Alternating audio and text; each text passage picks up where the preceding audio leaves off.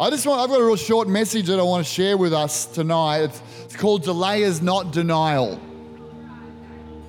Delay is not denial. I feel that God wants to do some heart work tonight. And that's why uh, I, my sense is the atmosphere of God is touching hearts because He's preparing hearts for some surgery tonight. And so I just want to speak into that because I, I want us to understand and not be ignorant of the ways of God. Because if you're ignorant of the ways of God, you can have an expectation that being a Christian is going to be going from one, uh, one happy moment to the next happy moment without any problems. And if you've been around more than five minutes as follower of Jesus, you'll know that, there, that it's inevitable that there will be warfare, disappointment, discouragement, delay, setbacks. I know, not the big amen moment, but that's, that's, that's what there will be when you're a follower of Jesus. You're a, you, when you begin to follow Jesus, you begin to live for God, you step into a, a zone where incredible things happen because God's with you. But then there's the devil who hates you, wants to take you out, and so he, he will oppose all that you're wanting to see and all that God is wanting to see in your life. And so it might be a prayer that you've been praying for a month, a year, 10 years or 20 years, but it's come from a desire in your heart and you've been praying it and nothing's happened yet. I want you to know that delay is not denial. Come on. It might be that you got a prophecy at Powerhouse Conference or in your church or at some point in your life or in Connect Group or someone prophesied over you and, and you kind of been holding on to it and waiting for that, that prophecy to come to pass. And it's discouraging because it hasn't come to pass yet. And I want you to know delay is not denial. Someone say it with me delay is not denial. Maybe it was a rhema word from God that you were reading your Bible and it jumped out at you and it gripped you. And every now and then, I love when God speaks to me out of a word from God. It's not just an encouragement for today. It's not just something for this week. It's not just a correction. It's not conviction, but it's a word from God for, for a season, for, for, for your life. And it's like it, it just jumps up and grabs you by the throat and says, I'm for you. Every now and then you get one of those words. Yeah. And then you wonder why things got worse and it hasn't happened yet. And it's, it's kind of like when God speaks those kinds of words, he, he, he has no problem speaking in those moments. He makes it clear because he wants to get that word into your heart. He wants, because if he can get it into your heart, not just your mind, but into your heart, it'll be out of the heart that that will build its fruit. And you're wondering why that word that God gave you back in 1999, back in 2010, back in 2016, that Rhema word from God, you're wondering why it hasn't happened just yet. Maybe it was last year. Why hasn't happened just yet? Well, I want you to know tonight that delay is not denial. Okay, it's not denial. Maybe it was a dream. Maybe it was something that you dreamed in the night hours. Maybe it's just a dream that's been in your heart that you've wanted to do this thing that God's put inside of you. And you're wondering, why has it not happened yet? Why so long? Why hasn't it happened yet? God, you said, I, I thought, I, I imagined it like this. Why hasn't it happened just yet? And I want someone here to hear this loud and clear. Delay is not denial. Say it with me right now. Delay is not denial. I want you to understand three reasons that we experience delay. Three things that will happen where you're one, it's like, ugh. In fact, often when you're following God, you, you get that word, that prophecy, that dream, you've been praying that prayer, and the opposite seems to happen. Come on, who knows what I'm talking about? It's called kingdom reversal. And if you're not tuned to the reality of spiritual, the way God works and the way the spiritual realm works, you'll end up discouraged, disappointed, and lying down. Right. worrying and wondering why this hasn't happened, and questioning does God even care? Why get turning turning off to the realm of being a, a person who believes faith in the power of the Holy Ghost. First reason this happens is, is number one, it's pretty obvious, but it's the devil attacks the word. He attacks you. He attacks the promise. Uh, Matthew, in the parable of the sower, Jesus talks about the sower who comes and sows the word. And the, the word, uh, the seed into, into the ground, and the ground represents our hearts, and the seed represents the word. And God comes, and this talks about faith, about your salvation faith, but it relates to any word from God. And He comes and He puts a word into your heart a promise of what he's going to do through a prophecy, a scripture, a message, a prayer, whatever, an answer, a dream, a vision. And, and it comes and it gets into your heart. And this is when the fun begins.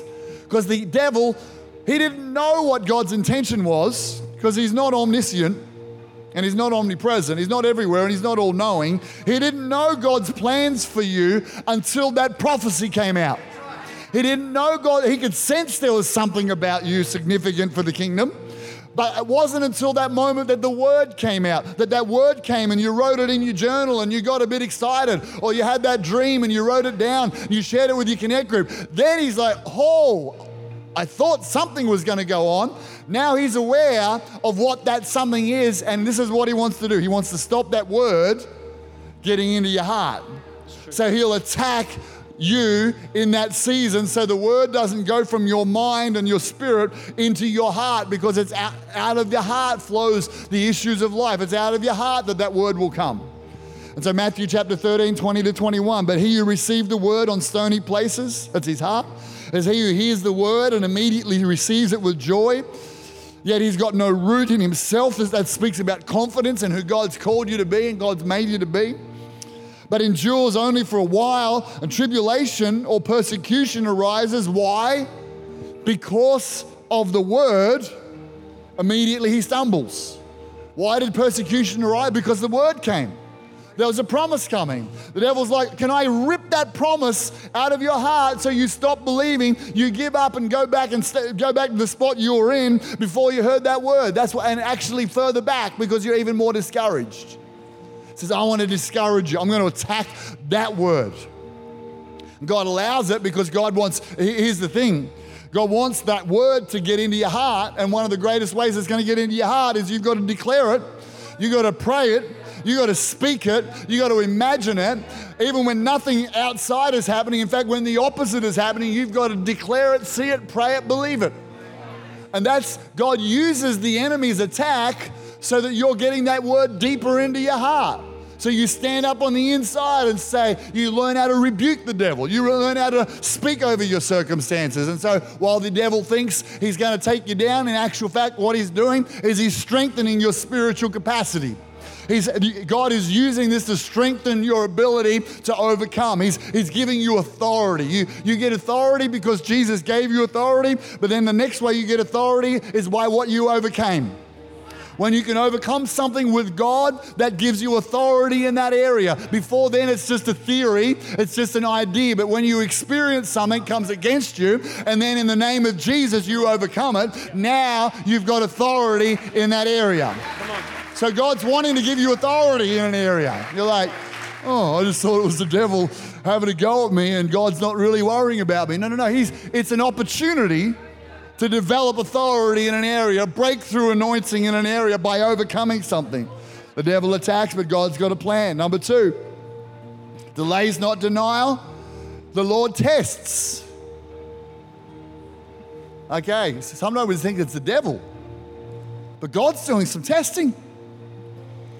When I began a, a, business and God spoke to me about it being profitable and, and being able to fund the kingdom and doing all sorts of things, I thought, awesome. Great prophecy, great word. What a, what a, how good is this going to be giving and spending all that money next year? It's going to be amazing. Oh, wow, come on, God. Well, it, kingdom reversal went the other way. I remember sitting in a connect group that my parents had in Noosa with a guest speaker, and he, he read this scripture out. I'd never heard it. Didn't have any idea what a kingdom reversal was and how God uses the opposite of what he's promised happening to strengthen and test us. And this is what it says about Joseph Psalm 105, 17 to 19. He sent a man before him, Joseph, who was sold as a slave. Remember, Joseph had had a dream about um, things bowing down to him and being a ruler. They hurt his feet with fetters. He was laid in irons. We're talking about 14 years of being a slave or in prison. 14 years. Ouch. This is what it says. Get this. Until the time that his word came to pass, the word of the Lord tested him. Wow. The word of the Lord tested him. It tested him. It's like, okay, so this is not the devil now. The devil's attack, you can overcome the devil pretty quickly. You just hold your ground, stand, speak the word. But the testing bit, this is God going, well, what's in your heart? What's going on? What's your priorities? Where's your identity? Are you, are you, do you want this word to come to pass so you'll be rich and famous? Do you want this word to come to pass so that you'll look good? Do you want this word to come to pass so that you can sit back and be comfortable for the rest of your life? He's testing you. Hezekiah. I love this too. Well, I sort of love this. 2 Chronicles 32 30 to 31. It was Hezekiah who blocked the upper outlet of the Gihon spring and channeled the water down the west side of the city of David. He succeeded in everything he undertook. Why? Because God was with him and blessed him. He sought God with all his heart, the Bible tells us. Hezekiah was one of the greatest kings of Israel who sought God. And he, was, he succeeded. Watch the next verse. When envoys were sent by the rulers of Babylon to ask him about the miraculous sign that had occurred in the land, God left him to test him and to know everything that was in his heart. You're like, what do you mean he left him? He was successful, he was worshiping, he was honoring. And God, just for a season, stepped back to see what's going on in his heart.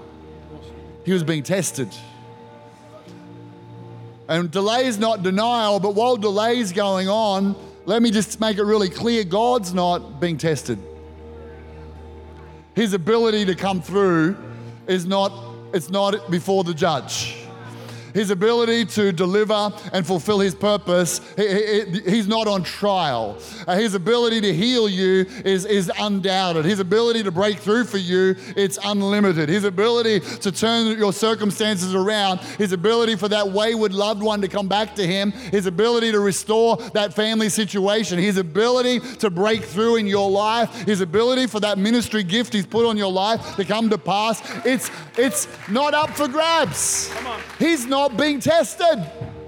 This is where the children of Israel got it wrong. I think it's Psalm 95. It says, uh, while, while God uh, put them through their trial in the wilderness, they tested God. Guys, God's not on trial here. You're on trial. I'm on trial. We're being tested. Like, oh, okay. So if I'm being tested, what's, what's he looking for in my heart?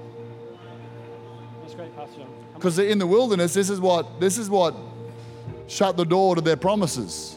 They complained and were negative against God, against their leaders. And you want to tick God off the fastest? That'd be one of the ways. I'm not talking about uh, expressing all your emotions to God and then becoming a worshiper like the Psalms. I'm talking about just constantly moaning, groaning, complaining. And God's like, ah. So when the opposite's happening, are you a praiser? That's it. Are you a worshiper? Are you, in, are, are you like David? I'll be in the house of God, worshiping, honoring Him. I'll make it my priority. Do we remain humble? Are we teachable? Are we diligent? Come on. Do we know what it is to persevere and to get knocked down seven times and to get up again and to believe God? Do we know what it is to speak well of others while they're having their day in the sun, while their words come into pass, while everything seems to be working for them and not for you? And we're able to be thankful for them and rejoice for them and be confident in ourselves while they're having their, their great season of favor with God. Do we know how to do that? Because God's testing my heart, He's testing your heart. He wants to know if the word comes to pass and He blesses you so much that you won't get caught up with the blessing, that you'll always be, uh, you'll be obsessed with the blesser, not the blessing, that you'll love Him no matter what. And you, the way that you prove that is whether you can worship Him where everything's gone to custard, where everything's gone to pot. If you can still lift your hands and worship and honor and praise Him and give Him glory, even though He slay me, Job said. Yet will I praise him when his family had gone to, when everything went out the window. Yet will I praise him. He's looking for worshipers, he's looking for praisers, he's looking for ones who know out of their heart, who, like Shadrach, Meshach, and Abednego, about to go into the fiery furnace, and, and they say this Our God can deliver us. But even if He doesn't deliver us, we will not bow down, we'll worship Him. But can I just tell you, He is going to deliver us. That's what He's looking for. God, you can, you can heal me because you're a healer. But even if you never heal me, I will worship and praise you and declare you're a healer. But yet you will heal me. Even if I never break through, even if I don't have that turnaround, even if those doors don't open, I will bless you and worship you because you're worthy of praise and honor. You're the highest one in my life. That's what God's looking for. He's testing your heart, He's testing our heart. So the devil's attacking because he knows he wants to rob it, but the Lord's testing. Then the other component of this is this delay is not denial because sometimes we're waiting for an alignment of heavenly timing. God's like the master. Who's a chess person here? Who plays chess? Come on, okay. We've got some strategists in the house. God's the ultimate multi chess player. If I move this here, he's like, you know, I don't know how many how many plays ahead's a really good chess person. How many how many moves have you got it worked out? Someone, just make it up. Help me out. Six. Thank you. I'll take six. Do I have any advance on six? I got six. I got six. I'll take seven. Okay, sorry.